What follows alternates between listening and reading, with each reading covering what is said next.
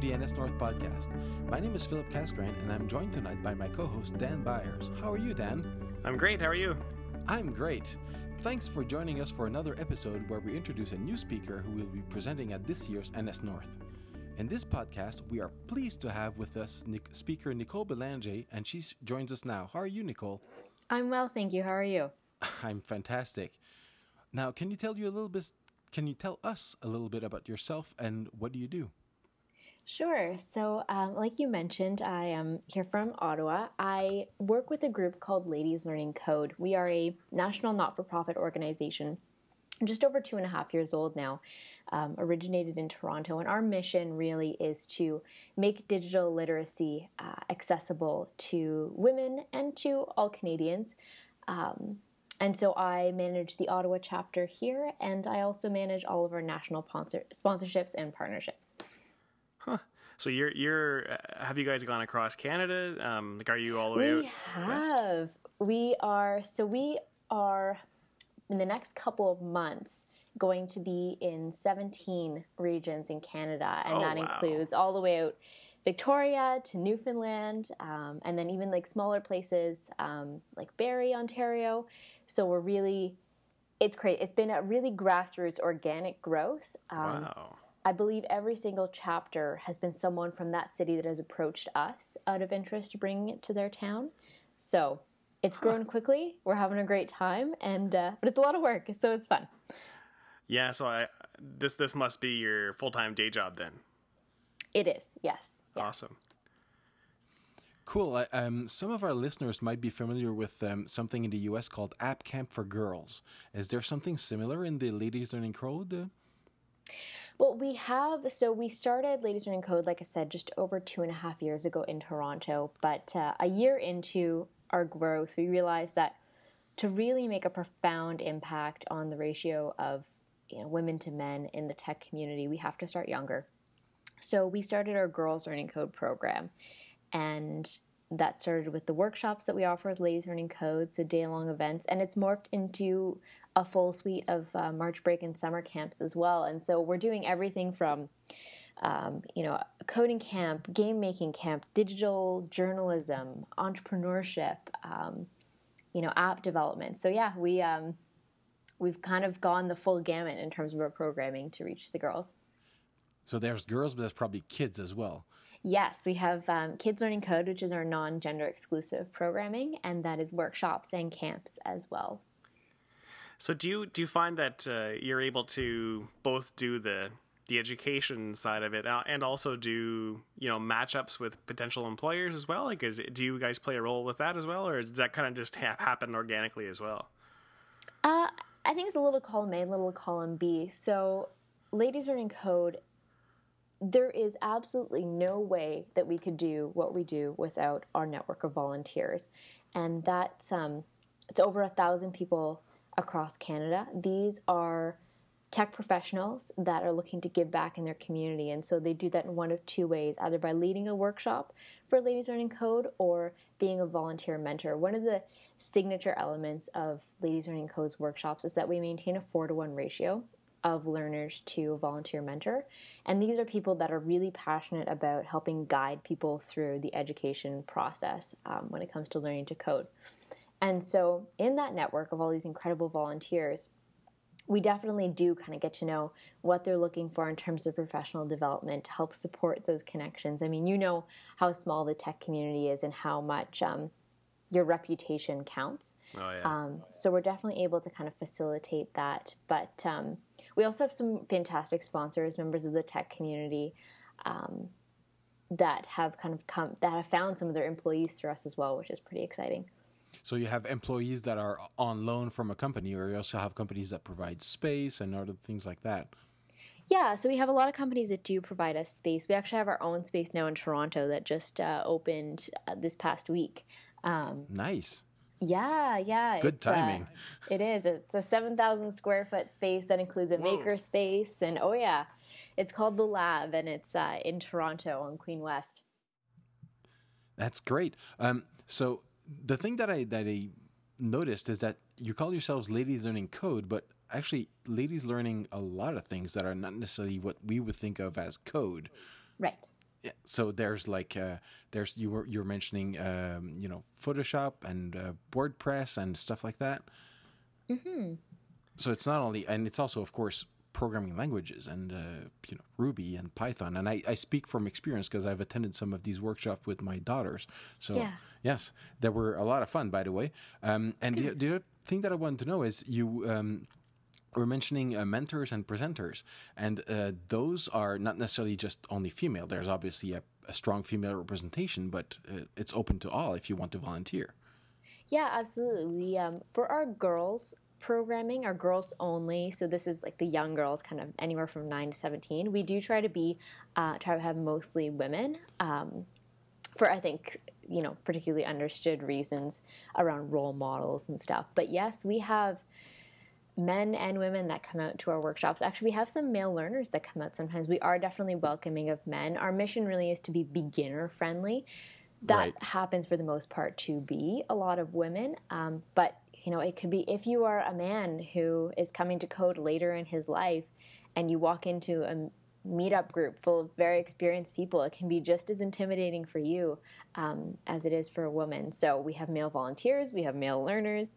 Um, we're definitely about creating a community where we all work together. I think that's really important.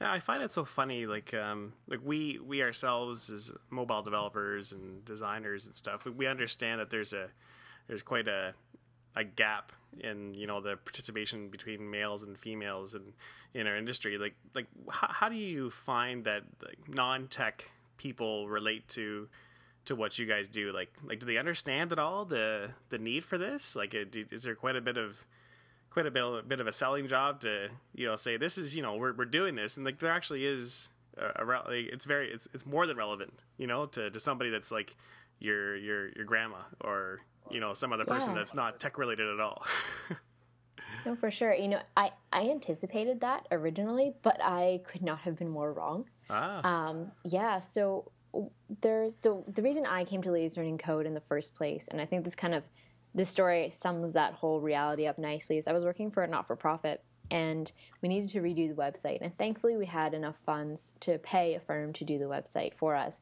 But there was no one to kind of manage the project, so it got plunked on my desk and I really didn't have the language skills, um, the technical language skills, the technical knowledge to be able to keep the project on the rails on time, keep everyone happy, report up to my boss, and and relay that to the developers. I'm sure I drove them nuts. Actually, uh, a couple of those guys have uh, come out and volunteered at several workshops, so I guess it didn't drive them too crazy. But uh, yeah, so I had this realization. I was like, you know what? This isn't this is never going to go back the other way. I'm never going to not need this technical knowledge. It's only going to grow and grow from here um, in terms of a in demand professional skill set.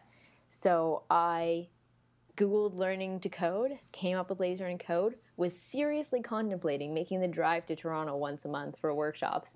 And I hmm. figured it was probably not the most efficient way to do things. And so I started it here. And since then, I've seen kind of two main groups of women that come out to our workshops. I mean, it's all over the place, but these two groups really stick out for me. And the first one is that kind of 18 to 35 range. A lot of them are young professionals, primarily in non technical fields. So we have a lot of marketing and comms folks, um, designers, people in not for profits, entrepreneurs. So people that touch tech a lot in their professional and personal lives. Um, who had that same realization that I had that it can only add to your value as a professional who are coming to kind of skill up. They're not necessarily looking to make a career change, they're looking to be a little bit more digitally literate. Hmm. And then what I think is so cool is that we have a lot of women kind of in that, you know, 40 all the way up to, you know, 65 range who a lot of them are small business owners who are looking to kind of get control of their own web presence, which I thought was pretty cool. that's great yeah so it's so it's really it's spreading it's both spreading spreading awareness and and just educating um like in like the the nuts and bolts of it all as well then Yes. That's great. Absolutely. So that's um, that that covers what Ladies Learning Code does, but um, in um, and and what you do in inside of the uh, the chapters essentially, and that reminds me of uh, my own experience with uh, communities. It's a, a Cocoa Heads, which is also an inter- well, it's an international, loosely organized group, but it's basically the same thing. I made the Ottawa Gatineau chapter and decided to do something, and people will show up. It's not as organized as Ladies Learning Code. Basically, we just have to meet up once a month, but basically the same thing. It's organic growth, and it's really nice when people just show up and attend the stuff that you're creating. Yes. And uh, is there a fee to most of your events, or are they all? Uh, it's all yeah, sponsored? so we do so we do charge for the workshops and it's fifty dollars for the day and that includes your lunch. And so, you know, part of those go to cover our costs and then the rest kind of goes back into the organization to support that continued growth. Oh, very cool. Yeah. I, I when I went with my daughter, it was a fee that covered both father and daughters. That was kind of cool. Yeah. And uh, we actually have a new partnership with Microsoft um, that's allowing us to reduce the fees for our youth programming in the coming year to make it even more accessible for our youth, which is really exciting. That's Wow. very yeah, good even, to hear. even then, fifty bucks is not much. for- Mm, yeah, for so a- we're taking it down to 30 for the youth programming, which Oh. is very exciting. wow, that's great. that should help with the attendance too. Hmm. So, so what what were the what were the stepping stones that kind of yeah I think you mentioned them a little bit earlier there. What, what that that what, what what were the stepping stones that brought you to this position? Um, you say that you were you were looking to to, to solve a or to scratch an itch yourself. Um, but you know what, what were you doing before that? Before your current Well, it- position? Yeah, so I was it also kind of coupled with a bigger transition into the startup and entrepreneurial community as well. It all kind of happened at the same time for me. So I was working, like I said, at a nonprofit. It was a, health center. I was doing fundraising, and I'm not quite sure how I, I came across the startup community, but lo and behold, you know, articles started crossing my path, and I started following some people on Twitter, and I became really fascinated with all of these people that were they had these big ideas and that were making them happen and that were making great things happen for the community and making money at the same time and i just thought it was so cool and so wonderful and so i made steps to get more involved in that community um, and as you get more involved in the startup community you start seeing the need for technical knowledge um, and There you go. like I said, that's where Ladies Learning Code happened for me. And it also, I've been working with Startup Weekend Ottawa, um, been organizing events like that. It all just kind of goes hand in hand, I find. And that's the thing is like, I, you know, Philip, I met you through, I, it could have been an entrepreneurial event as well. Um, That's true. There's some it- things about um, journalism too. yeah, they all kind of commingle in this wonderful way. And I think what I really love about the tech and the startup community is, like I said, it's people that think big and then act on those ideas. And I think that's just so exciting. And then technology gives people the ability to act on those ideas, right? To bring that app that's sitting in the back of your head to fruition. Yeah, and it's a force really exciting. multiplier. It is. So it's very and it's very addictive too. Can't just do one. No. So outside of outside of all these technical achievements or technical uh, knowledge that you're pursuing, what do you do to um, um, unwind or do something else to get your mind off of uh, ladies, ladies learning code? Well, actually, um, probably the other biggest thing that I do is um, I'm a writer. I run my own blog. I contribute to a few sites like Women 2.0 um, and a group called Levo League. A lot of I do a lot of writing about women in business and uh, women in the tech and professional community. Um, yeah, so writing is probably my my second biggest thing I've got going on outside of this ladies learning code work. You're you're certainly very prolific in your writing. Like I, I see your your various tweets during the day, and uh, Interesting. yeah. so I, and, you know, I look I look at your website, and you're like, wow, this this this girl just just churns out the content. I tell you, she must. It's a lot of work. It's you don't really realize it until you get into it. How much work uh, committing to a content calendar is. I bet. But I think it, writing. I mean, you don't necessarily have to be phenomenal at it, but writing is an incredible personal branding tool that I wish more people in the tech community Oh. used. Yeah. I mean, I was I did some work with um, a company in Ottawa a while back, and I was helping them kind of get their blog presence set up, and I was trying to explain to their staff, brilliant developers, why they should be taking time away from their code to write. And I got some stares and like, what are you? What are you trying to tell me to do? But it's so interesting when you look back at the analytics for that company's website. The kind of two highest drivers of traffic to that website were technical posts written by some of their team members on very specific problems that they solved.